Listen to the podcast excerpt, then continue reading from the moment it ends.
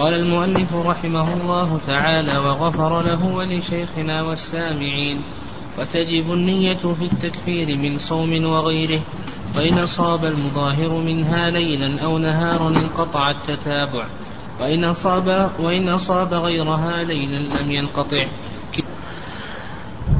بسم الله الرحمن الرحيم. إن الحمد لله نحمده ونستعينه ونستغفره ونعوذ بالله من شرور أنفسنا ومن سيئات أعمالنا. من يهده الله فلا مضل له ومن يضلل فلا هادي له. وأشهد أن لا إله إلا الله وحده لا شريك له وأشهد أن محمدا عبده ورسوله. اللهم صل وسلم وبارك على نبينا محمد. وبعد تقدم لنا الكلام حول الكفارة. وذكرنا ما يتعلق بالإعتاق وشروط وجوب الإعتاق وكذلك أيضا ما يتعلق بشروط صحة الإعتاق. ثم بعد ذلك انتقلنا إلى الخصلة الثانية من خصال الكفارة وهي الصيام وأنه يجب أن يصوم شهرين متتابعين. وما الذي يقطع التتابع وما الذي لا يقطع التتابع؟ وذكرنا الضابط في ذلك وأن كل عذر شرعي فإنه يقطع التتابع. فإنه لا يقطع التتابع. كرمضان. وبعد ذلك تكلمنا عن الخصلة الثالثة من خصال الكفارة وهي الإطعام. سبق لنا من مباحث الإطعام هل الإطعام مقدر جنسا وهل هو مقدر كمية؟ وذكرنا أن الصواب في هذه الماء في هاتين المسألتين أنه ليس مقدرا بالشرع وإنما هو مقدر بالعرف. وكذلك أيضا تطرقنا لشروط من يطعم من يأخذ الكفارة. وذكرنا جملة من شروط المطعم إلى آخره. ثم قال المؤلف رحمه الله تعالى آه، في درس اليوم قال وإن غد المساكين أو عشاهم لم يجزئ وهذا هو المشهور من المذهب أنه يشترط أن يملك المساكين الطعام وعلى هذا لا يصح أن يدعوهم إلى عشاء أو غداء وأنه لا يكتفى بذلك. وهذا أيضا مذهب الشافعية. والرأي الثاني رأي الحنفية والمالكية أن تمليك الطعام ليس شرطا. يعني عند الحنابلة والشافعية أنه يشترط تمليك المساكين الطعام. فلا يكفي أن يدعوهم لغداء أو عشاء لأنه إذا دعاهم لغداء أو عشاء ليس فيه تمليك لكن إذا أعطاهم الحب فهذا فيه التمليك حينئذ يملكون التصرف فيه فلا بد أن يعطيهم حبا على المذهب. مذهب لا بد أن يعطيهم حبا ولا يصح أن يعطي أن أن يغديهم أو أن يعشيهم لأنه لا بد من التمليك. والرأي الثاني كما ذكرنا رأي الحنفية والمالكية أن التمليك ليس شرطا. وهذا القول هو الصواب وهو اختيار شيخ الإسلام تيمية رحمه الله لأنه كما سلف لنا أن الطعام ليس مقدرا في الشرع وإنما هو مقدر في العرف. والله سبحانه وتعالى أوجب إطعام ستين مسكينا. وفي كفارة اليمين أوجب إطعام عشرة مساكين. وعلى هذا يصح الإطعام بتغذية المساكين وتعشيتهم. وكما سلف أن الإطعام له صورتان الصورة الأولى التمليك وذلك بأن يعطيهم حبا والصورة الثانية أن يصنع طعاما ويعشيهم. أو يغديهم. كذلك أيضا هل يجزئ إخراج القيمة في الطعام أو لا بد من الطعام؟ المشهور من المذهب وهو قول جمهور أهل العلم أنه لا يجزي إخراج القيمة بل لا بد من إطعام المساكين لأن الله سبحانه وتعالى نص على الإطعام. قال فإطعام الستين مسكين فإطعام عشرة مساكين. والرأي الثاني رأي الحنفية أنه يجزئ إخراج القيمة. وهذا الأصل عند الحنفية يعني الحنفية يتوسعون في إخراج القيمة. وكما تقدم لنا في كتاب الزكاة أنهم يج... نعم يتوسعون في إخراج القيمة سواء كان في زكاة المال أو كان ذلك في زكاة الفطر أو كان ذلك في الكفارات. والصواب في ذلك ما عليه جمهور أهل العلم وأنه لا يجزئ إخراج القيمة طيب إذا أخرج إذا أعطى المساكين حبا فهل يجب أن يعطيهم مع الحب إدام أو لا يجب؟ يعني مثلا أعطاهم رزا أو أعطاهم برا هل يجب أن يعطيهم مع هذا الحب إدام أن يجعل فيه شيئا من اللحم أو أن هذا ليس واجبا. أكثر أهل العلم أن هذا ليس واجبا. وهذا هو ظاهر ما ورد عن الصحابة رضي الله تعالى عنهم لأنه كما تقدم لنا أن الوارد عن الصحابة رضي الله تعالى عنهم إخراج مد من حنطة في كفارة اليمين لكل مسكين.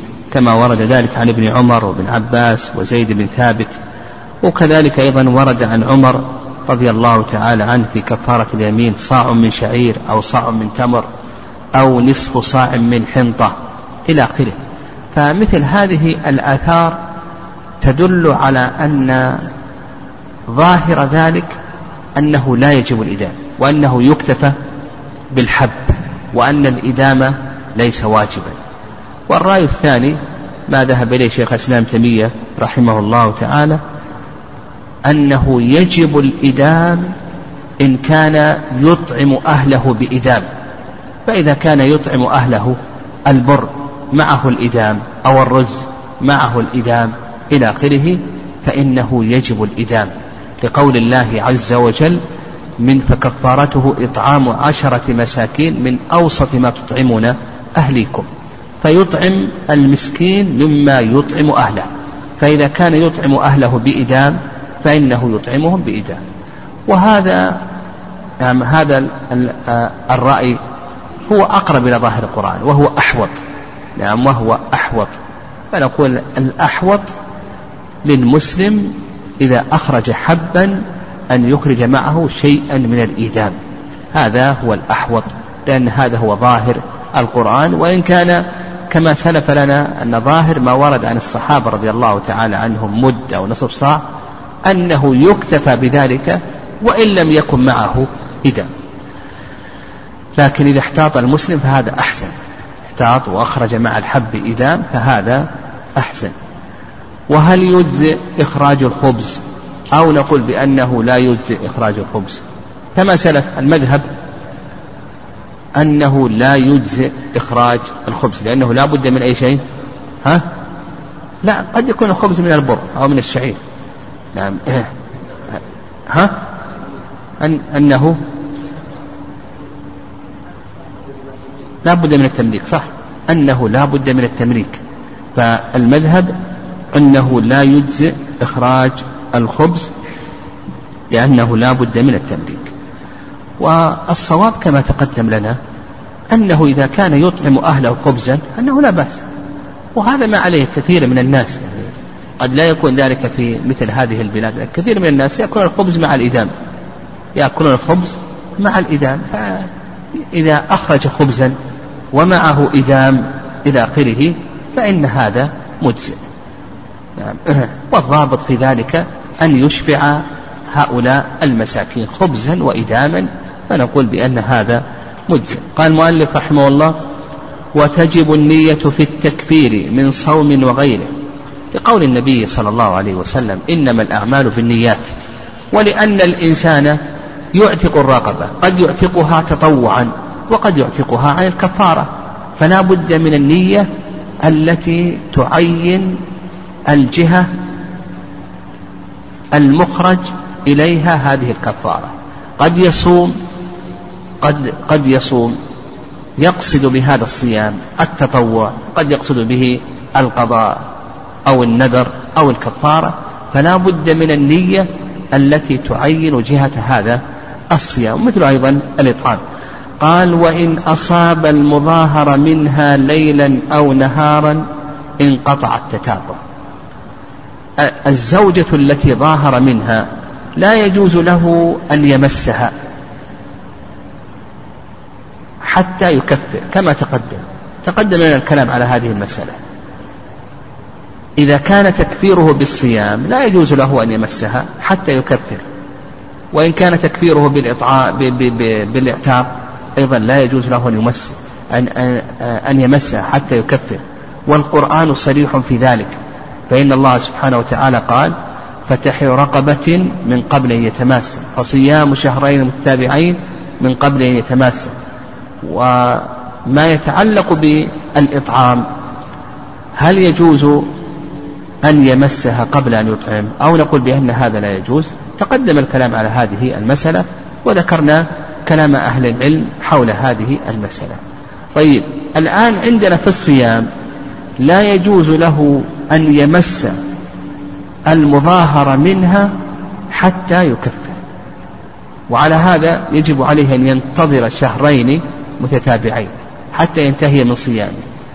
لو فرض أنه وطئها في مدة الصيام فإن هذا لا يخلو من أمرين. الأمر الأول أن يكون الوطء نهارا. أو أما الإثم فإنه يأثم. لكن بقينا فيما يتعلق بانقطاع التتابع. هل ينقطع تتابعه تتابع صيامه أو نقول بأنه لا ينقطع تتابع صيامه؟ الإثم يأثم لأنه يحرم عليه أن يمسها حتى يكفر.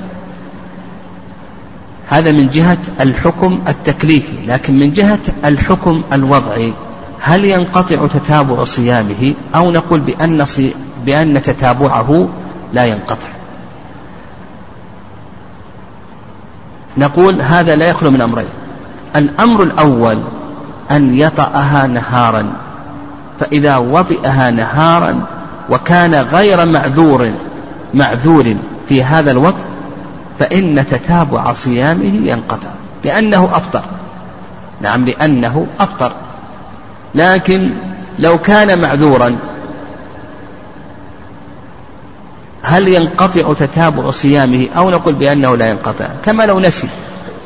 أو ظنها الزوجة التي لم يظاهر منها أخطأ. فنقول إذا كان معذورا فإن تتابعه لا ينقطع ولا إثم عليه. فأصبح عندنا إذا كان نهارا لا يخلو من أمرين. إن كان غير معذور فإن تتابع صيامه ينقطع. وإن كان معذورا كما لو كان ناسيا أو مخطئا أو جاهلا ونحو ذلك فإن تتابع صيامه لا ينقطع ولا إثم عليه وصيامه أيضا صحيح. هذه هذا إذا إذا كان الوطء نهارا. إن كان الوطء ليلا يحرم عليه أن يطع أيضا نقول بأن هذا لا يخلو من أمرين. الأمر الأول أن يكون ناسيا أو جاهلا أو مخطئا. فنقول بأنه لا إثم عليه ولا ينقطع تتابع صيامه. الحالة الثانية أن يكون غير معذور كما لو كان عالما ذاكرا متعمدا مختارا. فوطئ هذه المرأة التي ظاهر منها. المشهور من المذهب أنه ينقطع تتابعه تتابع صيامه ولهذا قال وإن أصاب المظاهر منها ليلا أو نهارا انقطع التتابع. فالمشهور من المذهب أن تتابع صيامه ينقطع عليه. هذا هو المشهور مذهب الإمام أحمد رحمه الله تعالى. وهذا أيضا قول جمهور أهل العلم لأنه يحرم عليه أن يطأ قبل أن يكفر. الرأي الثاني وهو رأي الشافعية أن تتابع صيامه لا ينقطع. لأن التتابع ما هو التتابع؟ التتابع هو أن يقرن صيام يوم بالذي قبله. وهنا حصل قرن الآن صيام هذا اليوم بالذي قبله وكونه وطئ وإن كان هذا الوطء محرما عليه كونه غير معذور كونه وطئ هذا لا يخل ب لا يخل بالتتابع. هو خارج عن التتابع لأن التتابع هو أن يقرن صيام صيام يوم بالذي قبله وهذا حاصل الآن. والوطء إنما حصل ليلا. فالتتابع لم يرد عليه ما يقدح فيه وهذا مذهب الشافعية. وهذا القول يظهر والله أعلم أنه هو الأقرب. يعني ما ذهب إليه الشافعية أنه ولا نقول هو يأثم ويجب عليه أن يتوب إلى الله عز وجل لكن ما يتعلق بانقطاع التتابع يظهر والله أعلم أن تتابع صيامه لا لا لا لا يقدح فيه هذا الوضع. قال وإن أصاب غيرها ليلا لم ينقطع. إن أصاب غير المظاهر منها ليلا. ويؤخذ من كلامه إن أصاب غير إن أصاب غير المظاهر منها نهارا فإن تتابع صيامه ينقطع. وهذا كما سلف فيه تفصيل. إن كان معذورا كما لو نسي أنه صائم نسي أنه صائم أو جهل ونحو ذلك فنقول بأن تتابع صيامه لا ينقطع لأنه معذور ولا إثم عليه وصيامه صحيح. وإن كان غير معذور وكان الوطء نهارا فقد أفطر وحينئذ ينقطع عليه التتابع. أما إن كان الوطء ليلا فإن هذا جائز ولا بأس به مطلقا لأن هذه المرأة لم يظاهر منها والأصل في ذلك الحلم.